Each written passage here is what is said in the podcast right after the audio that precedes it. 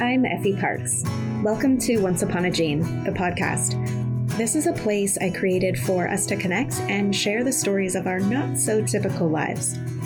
Raising kids who are born with rare genetic syndromes and other types of disabilities can feel pretty isolating. What I know for sure is that when we can hear the triumphs and challenges from others who get it, we can find a lot more laughter, a lot more hope, and feel a lot less alone.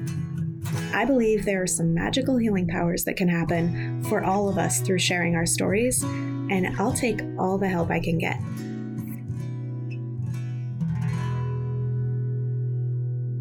Hello and welcome. You're listening to Once Upon a Gene, and I am your host, Effie Parks. My guest today is such a friendly little thing, and I think you're really going to enjoy listening to our conversation. She has a rare genetic disorder called Alagille syndrome and was diagnosed at 6 months old with no prognosis.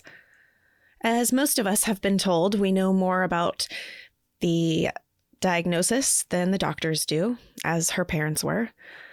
Anna is a vivacious 20-year-old living her best life, something she didn't think was possible when she was younger. She's the head of the programs and initiatives at ourodyssey.org, where she helps to empower young adults who are impacted by chronic and rare diseases. These spaces for support, especially in this world and especially with this age group, is so important and is something that has been somewhat overlooked in the past. I say it all the time, but when you can find people who get it, you feel seen, you feel comforted, whatever your obstacles are. If you know a young person living with a chronic or rare disease, tell them to check out ourodyssies.org. And now for my awesome conversation with the bright and shiny Anna Laurent. Hi, Anna. How are you? I'm good. How are you? I'm doing well. It's the beginning of the week, so here we go again. I understand that feeling. I'm really glad to connect with you, so welcome to the show, and thanks for sending me an email and pinging me and letting me know that you're out there. I'm so excited when I get to meet new people. Yes. No, definitely. I am glad that you were open to it. It felt kind of funny. I'm always sending out a beacon that if anyone wants to talk to me, or if you have a story you'd like to share, or, you know, any type of advocacy that you're really into, just email me, find me anywhere. I'm just always open to hearing anything that anyone has to say, because I'm here learning too. Oh, I love that so much. It's part of the reason why I wanted to reach out, was like how open and like real you are. I was like, I feel like this is a good fit. Well, thank you. I'm really excited. First, I know you've had a couple really exciting things happen in your life over the last 6 months. So do you care to brag about any of that? Not at all. The bragging part is where you caught me. No. A couple of different things that have happened. I am the first employee of a nonprofit called Our Odyssey, which is something I am incredibly passionate about and have been volunteering with them really since last summer. And they focus on supporting young adults impacted by rare and chronic illness between 18 and 35, and just really in hopes of like improving their quality of life. And so just bringing that connection in that community that's kind of missing. And so I am the first employee, which is just so incredibly exciting to be a part of that team officially. Is just incredible. I'm so happy for you. I love that Our Odyssey is getting to the point where they're able to hire people and even build their network out. It's so exciting. And I think the advocacy for young adults is such an important group to embrace and kind of help carry through. You know, those are tough times. You don't necessarily relate to a lot of people, and you don't want to talk to your parents that much for a while. And growing up in general is hard. And growing up with a rare disease and not really feeling like anyone knows anything about you on top of the regular teenage angst is something I can't imagine.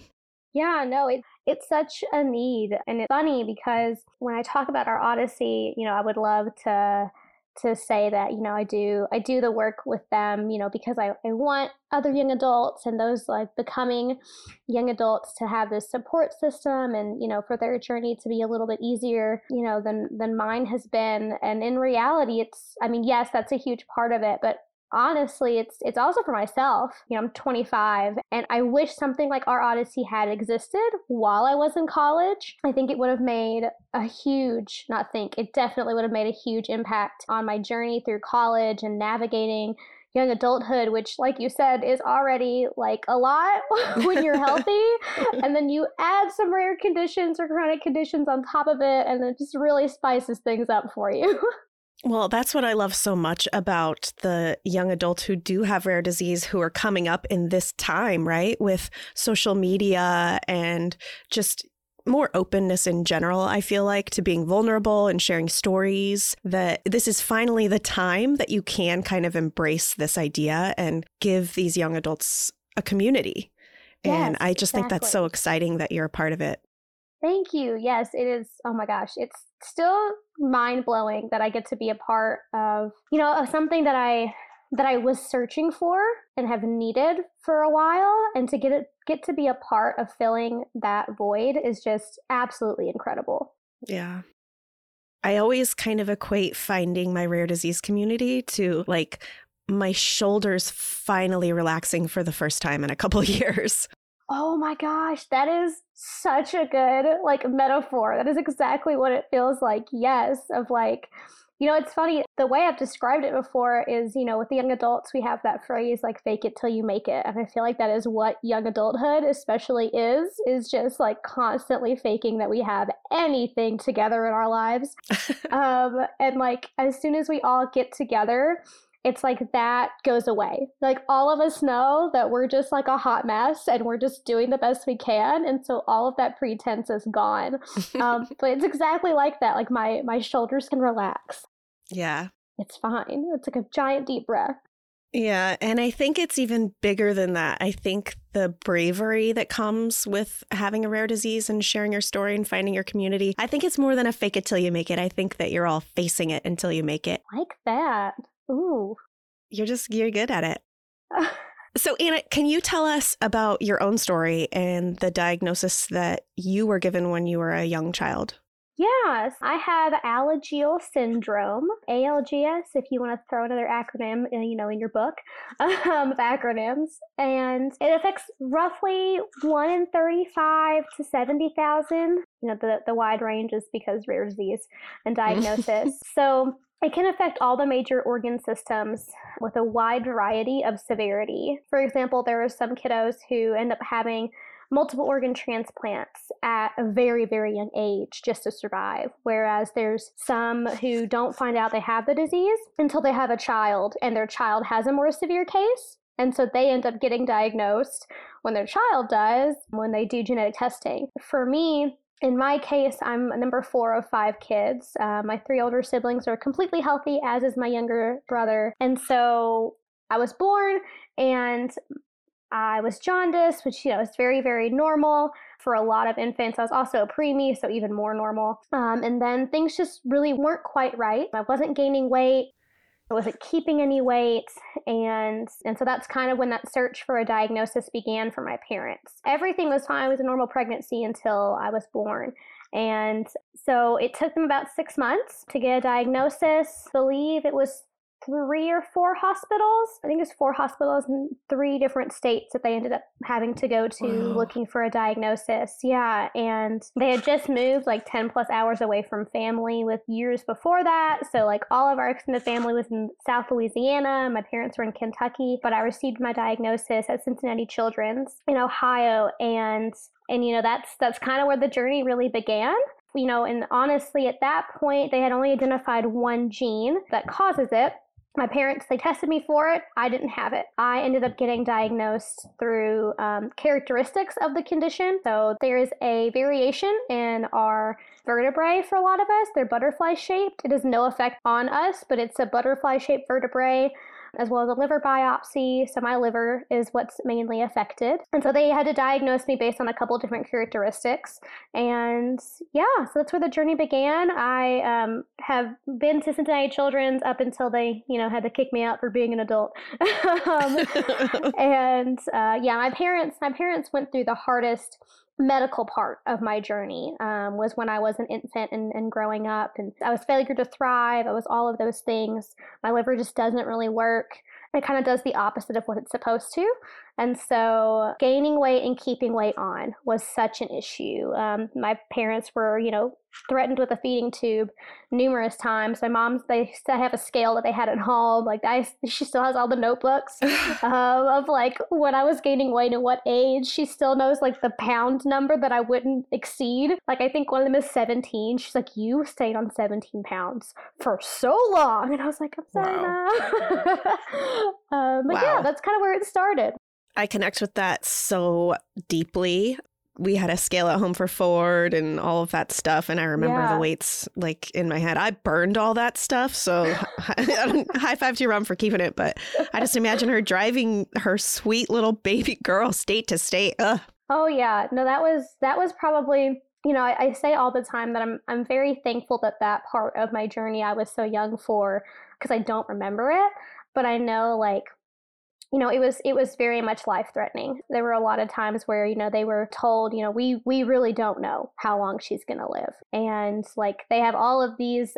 My siblings joke a little bit because my parents have all these really nice pictures that they had made of me when I was an infant, a little toddler, because they didn't know if I was gonna live very long, and so they don't have those same things for my siblings, which is funny now to laugh about because I'm I'm just so special. Clearly, yeah. I mean, come on, I was so cute. I was super jaundiced. Ugh, not a cute look. But yeah, so my parents, that was the hardest part. There was a couple times where they did almost lose me. And so, but I don't remember any of it. I just know that I stuck around to keep annoying them for 25 plus years. Well, you're kind of the middle child, so I think that's your job. Thank you. Thank you. I think I'm doing a good job at it too. So luckily, your parents finally found a doctor who maybe knew some of the signs and symptoms, since it wasn't something that was diagnosed through a genetic test in the end. Yes. Yeah, they were. Oh, my gosh. My mom says all the time that Dr. Balistrieri, he was the one who diagnosed me, that he was legitimately just such a blessing. They were meant to find him, and they almost didn't go, because I had been sent from hospital to hospital and getting told the same thing, which I don't remember what the term was, but it was some term for liver issue. And my dad was like, we know this. Thank you. She is green. we caught that. What is happening? And so they were told, I think they were either in a hospital in Kentucky or Tennessee. And they were told to go to Cincinnati Children's. And my mom was like, you have got to be kidding me. That's 6+ hours away. We have 3 other kids. We're not going to drive and go that far just to be told the same thing again. And, the doctor who was referring them was like, no, really, you need to go see him. I think he's who you need to talk to. And so Dr. Balistrieri truly changed all of our lives. He still is, I'm sure. It's such an amazing doctor. It was funny because he got, my mom was like, we wanted to diagnose this, and so many rare disease families go through this, and I'm sure you all have too, but you think when you get a diagnosis, that's going to come with answers. And unfortunately, that's not what happened. He was able to diagnose me, but, he basically looked at my mom and my dad and said, you already know more about her particular case than anyone else. Yeah.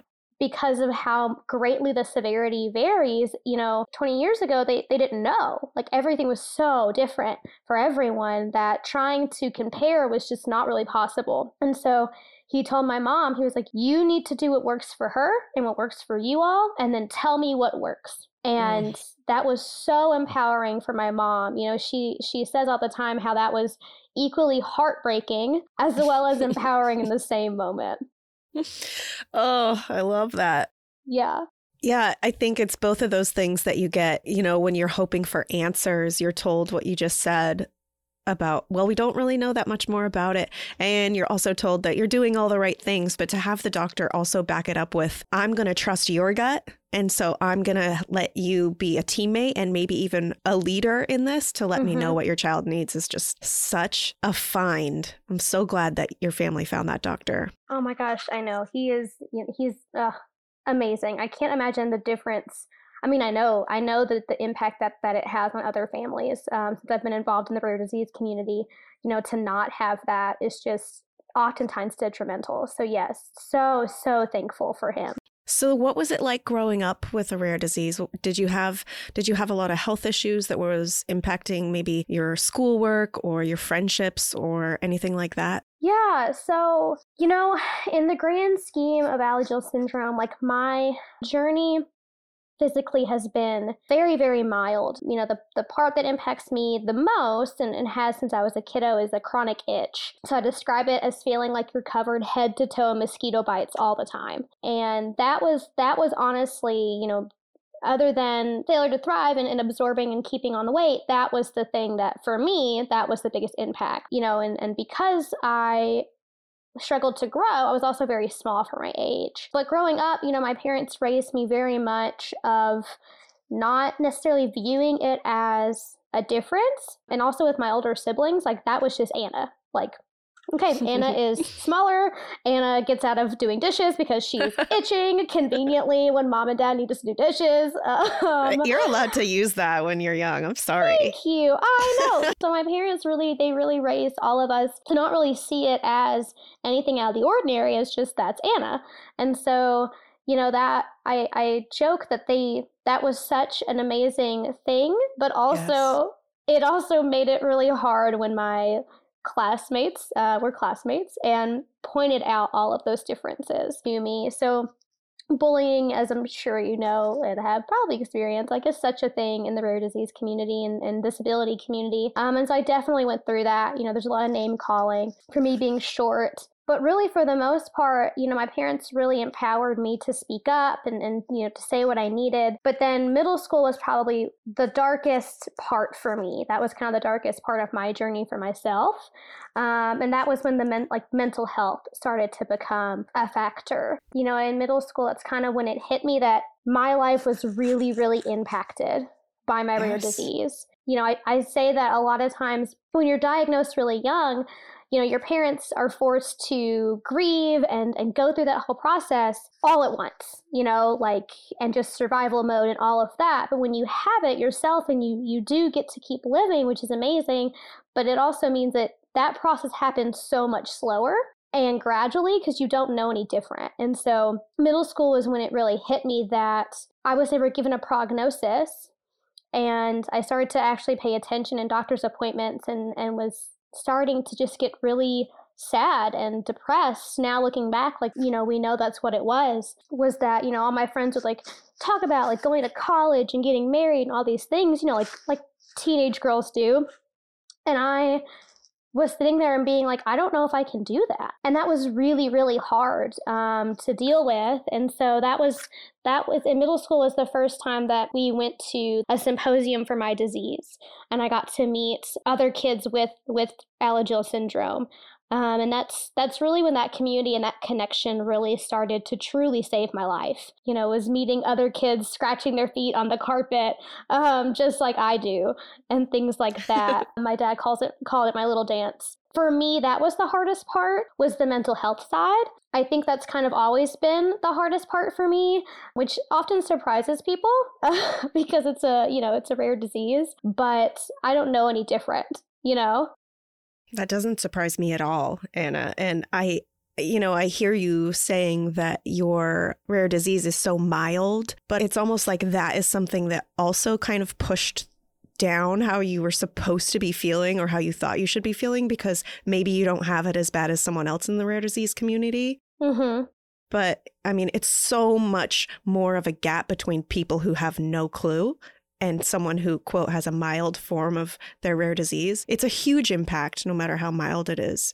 And especially being young, that's incredible that you were able to find your way through that and be able to talk about it and empower other young kids who are going through the exact same stuff, probably. Yeah, that was a huge part of it, right? Was, now that I'm older, I realized it was toxic positivity that I was experiencing of oh, but you're so blessed. It's so much mild. You never had a transplant. And it was getting told these things by people outside of the family in a very loving and a place of love and care and never, bad intent whatsoever. But, of course, that feeds into, well, then I shouldn't be sad. I shouldn't be upset. And it's kind of become this, this thing where I just decided, it really changed for me in college. It's kind of when I started to find the words for what was happening and what I was dealing with. And just, you know, beginning to realize and accept that my rare disease journey is also my mental health journey. And that's okay. Yeah. I think those things go hand in hand for anyone living with a rare disease. Mm-hmm. And I think it's really powerful when you can notice it and, you know, move through it, however that is and how whatever the timing is and whatever that means for the person in the thick of it. And I think sharing your story, especially about depression and, you know, what led you there and what helped you, I don't know if you've got out of it or however you would say something like that when you're kind of taking care of yourself. Yeah. So, I mean, I can expand on that, of course. You know, a lot, and I've shared it quite a bit with other young adults. And, you know, my depression really started with that grief of all these things that were taken away from me from my disease, you know, and that was a quote unquote normal life. And of course, that's what every teenager wants. And then, you know, once I found out that my gene was more than likely dominant, you know, oh, well, that took away my dream of always having a big, loud family, biologically, you know, healthy, just like everyone else, you know, and all of this grief and all of this loss. And then once I really got into a better place with that, you know, I got heavily involved in my rare disease community, but that turned into then me watching infants and children die from my disease and me being in college and living a very, very normal life compared to so many others. And that survivor's guilt is actually what really forced me to go to therapy, which I laugh at that because now I'm so glad that I did. You know, that kind of is what kickstarted me to really get rid of and work through the shame around what I was feeling and realizing like it was okay to get help. And, you know, between therapy and just, I have an amazing, amazing support system, both in and out of the rare disease and Alagille syndrome community that really are the reason why, like, I'm still here today, to be quite honest with you. You know, they loved me through that. And they, you know, even for those who weren't in the rare disease community who, you know, can't fully understand, just being there and supporting that was such a huge deal. And even more so now, like during everything we're going through now, like it's kind of happening again on a smaller scale for me of, oh, another unknown thing to navigate. And having those friends really helped. Yeah. Wow. Well, I'm so glad that you had all of that support. It's so important to just have, I mean, so much more than just yourself too, right? Like sometimes you have to call upon the outside circle in whatever way it is, even if you're ignoring them, but you know they're there. It's life-saving for you and for so many other people. Yes. So like after college and you started to realize that, hey, this rare disease is just layer upon layer upon layer and blow upon blow upon blow, just differently and maybe coming to me in different ways that I didn't expect. Is that what led you to want to become an advocate and to be a part of helping young people? I think that really started for me when I was in college. I got heavily involved in my rare disease community. And I, you know, looking back, it was definitely a coping skill at that point. It was, you know, I can't control my disease, but I can control what I do. You know, I still don't have a prognosis. It kind of made me decide that I'm going to do everything I can while I can, because if I'm gonna get to live so much longer than so many others in our rare disease community, like I'm going to make it worthwhile. And that is really what has really kept me going. And it's not easy being an advocate by any means, as I'm sure you know.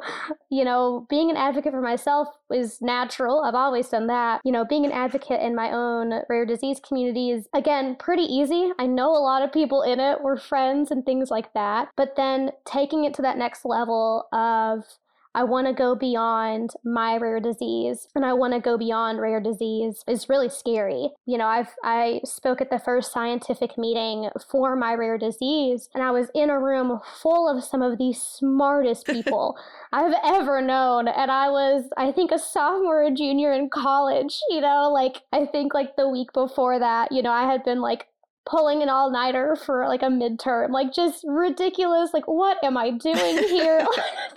These people have gone to school for half their lives. Their IQ is like exponentially higher than mine. What in the world do I have to say? And, you know, through that terrifying experience, you know, I think that's kind of where I found, you know, my trick of being, someone told me, you know, no one can take away from your experience. No one can argue with that. There's no research that has to back your experience. And I think that that combined with my desire to make an impact and make a difference while I can is what keeps me going and what helps me navigate all of the different layers, because I'm finding new layers to living with a rare disease every single day. And I think that's what keeps me going and doing that. Preach, Anna. You just made my cheeks hurt. I was smiling so big for you, thinking of you in that room talking. So awesome. It was actually terrifying. No, it's funny because even though it's terrifying, it's like we do these things that we would have never imagined ourselves doing. And we do really into them like head first. And while it's terrifying, it's also so courageous. And like you do feel equipped in a way. Even if you're like being stared at by scientists and doctors, like you do bring something to the table. And there's that. Yes, no, exactly. And I think, you know, it's really funny. When I was in college, I just really didn't tell a lot of people what I was doing because, you know, people then assumed I really had my life more together. I was like, no. Still eating like leftovers from probably a very questionable amount of time and procrastinating homework. I'm just then going to like fly off to California, speak at the scientific meeting, stress about how do I dress for that? That's not a thing anyone tells you how to do in college. And then I'll be back in a few days. Like it's such a not normal, but I feel like normal thing for so many of us in the community. Yes. It's just something that you have to laugh about, even though it is so awesome and you are so capable and strong, but it is funny. What has been like one of your most moving experiences so far that you've had after joining the rare disease community? Oh, all right. I'm going to cry. I'm going to tell you that I'm already crying. I'm always crying. Oh, okay. I'm going to join you then. Okay. I have sister who I connected with via Facebook. I think this summer it'll be 6 years ago, we connected. She's another young adult with my disease. Her name is Shammy and she's in India. And we both commented on the same Facebook post 6 years ago of a mother who had just received the diagnosis for her child. And she basically had just posted about, you know, like just in that grief area of my child's never going to live a normal life, just all of these worries just in a post. And I commented and said, you know, a very honest, but, you know, comment of, you know, it is going to be hard. Like, it's going to be very, very hard. And it's not going to get easier in a lot of ways. But your child is going to live a life. And it's going to be a fulfilling one. And it's going to be an amazing one, no matter how long that life is. And Shammy also commented, and it was a very similar, like, here is the truth, not going to sugarcoat it, but also it's going to be okay.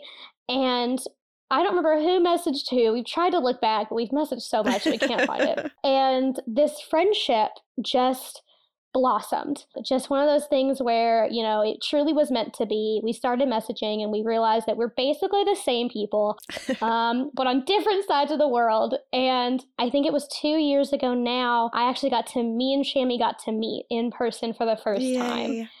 And, you know, we had gotten at that point, we had gotten each other through heartbreak. And, you know, we had started a young adult Facebook support group for those with Alagille syndrome that was private. It was the first of its kind. We had lost 2 to 3 members within 2 years of doing it. It was really hard. Like we had really gotten each other through so many things and had always just said like, I'm sending you hugs, I'm sending you hugs, I'm sending you hugs. And I will never forget, it was so cheesy and disgusting when I think about it, but it was the most cliche movie moment of I was at the airport, her flight was later, and she is we are running towards each other. Like, all it would have taken with us to, like, have been in love, like, romantically, like, it would have been a movie. Except that we're both sobbing, like, just ugly crying.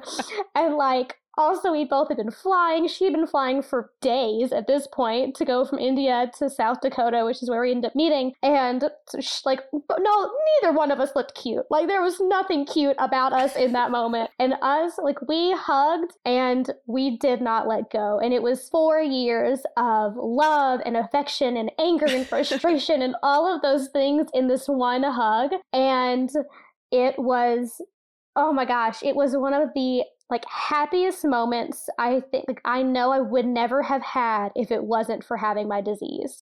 Ugh, Anna, I love that story so much. Two things. I love a rom-com, especially the cliche airport running ones. Oh, they're the best. And two, you brought her from across the world and put her in South Dakota? Oh my gosh, I know. Okay. That was mean. Are you ready to laugh? Oh my gosh, are you ready to laugh? So we were both on the board of the Alagille Syndrome Alliance, which is the patient advocacy organization for my rare disease. And so the year before that, we had done Rare Disease Day. It was that scientific meeting. We had done Rare Disease Day in California, in San Diego, okay? And so the following year, we get an email saying we're going to SD. And we're like, oh my gosh, we're going back to Cali. What up? Like, we're all excited. And I'm like, oh my gosh, Shammy, you're going to love it, blah, blah, blah. Like, we are talking it up. And then we find out we have to go to South Dakota. That is so messed up. February. Oh, God, that's so messed up. And what's even better is Shammy was more happy with that because there was a stinking blizzard while we were there. And I really hate snow. Like, I'm good one pretty snow and I'm out. Like, all right, that was pretty. That was cool. That was fun. That's enough. Shammy loves it. So we roomed together. So every morning she would get up like a child and be like, let's go play in the snow. I'm like, let's not. And say we did because it's cold outside. She loved it, like, absolutely loved it. Fell on her butt a couple times from ice because she had, like, never experienced, like, black ice on, like, driveways before. Oh my gosh. I love that. Yeah, that's how. So yeah, we flew her across the world to go to South Dakota. Shout out to Sanford Research. They're the ones who, we got to meet a researcher actually doing research on our condition, but shout out to Ben Ford with them because I give him a hard time every time I see him that I had to spend a February trip in South Dakota. Yeah, and no offense to our South Dakotans. I'm from Montana, so you're basically my sibling. It's okay. Don't worry. Yeah, well, no hate, but also y'all's weather is not the best. That's so funny. So I just have one more question for you, asking for a friend. So you, coming from someone who grew up with a rare disease, you have a unique perspective. And I was wondering if you have any advice for parents like me of things we could do differently or maybe do better. Yes, I do. So a lot of parents, I've been asked this before by ALGS parents, and they normally don't like the answer. And then their child comes back and they're like, thanks. I'm like, I got your back, boo. But one of them is just to remember that they are a kid first. And, you know, I don't want to take anything away from parents and caregivers because truly you all go through the hardest and scariest parts of this disease for us at times when we're not able to communicate what's happening. And that takes unspeakable amounts of strength to do that. But also remembering that when we get a little bit older and we're able to make our own decisions and we're able to have interests and hobbies, we're still a kid and we still need to be able to do some of those things. And to let your child live their life and to know that if they do get hurt or they do something stupid, which they will do, it just depends on when you'll find out about that stupid thing they did. But to know that that is not a testament to you as a parent or as a caregiver, that's a testament to your child doing something normal. And normalcy is so hard to find when you're growing up with a rare disease. And so I think that's that first one, is just remembering that your child is a child first and that they don't know any different. Like, they don't know this life that maybe you had planned for them or these hopes and dreams you had for them, they don't know that. They're just there. And so keeping that in mind, you know, and I think the other thing is to really validate and acknowledge that sometimes there aren't words for what you as caregivers or as your child are experiencing. Sometimes there aren't, it's hard to find those words.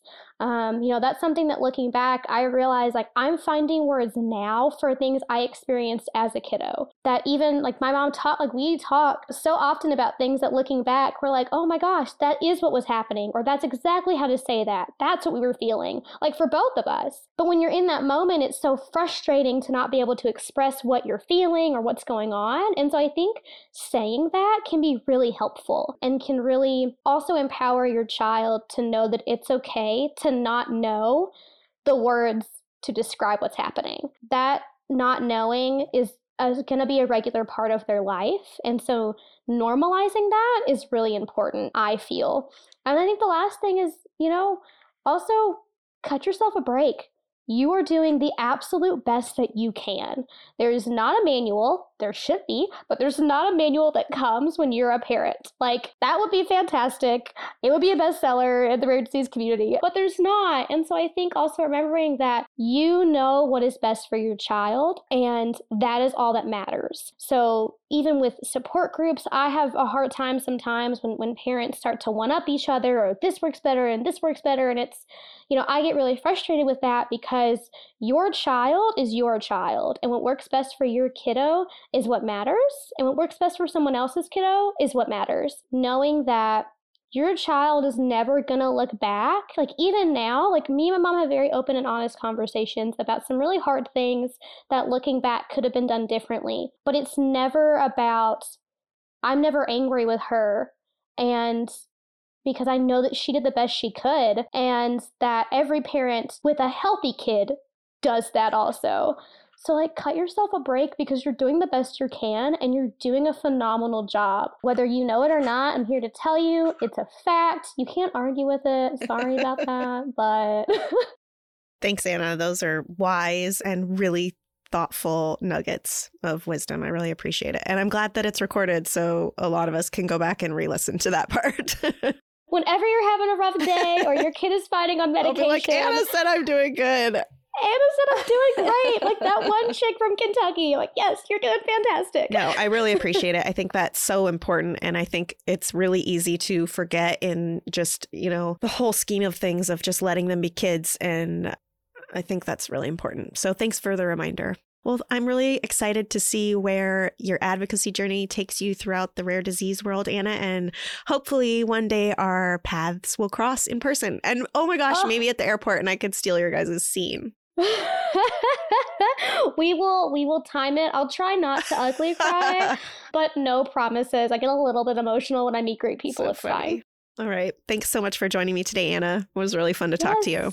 Thank you so, so much. I hope you've been enjoying this podcast. If you like what you hear, please share this show with your people, and please make sure to rate and review it on iTunes or wherever you get your podcasts. You can also head over to Instagram, Facebook, and Twitter to connect with me and stay updated on the show.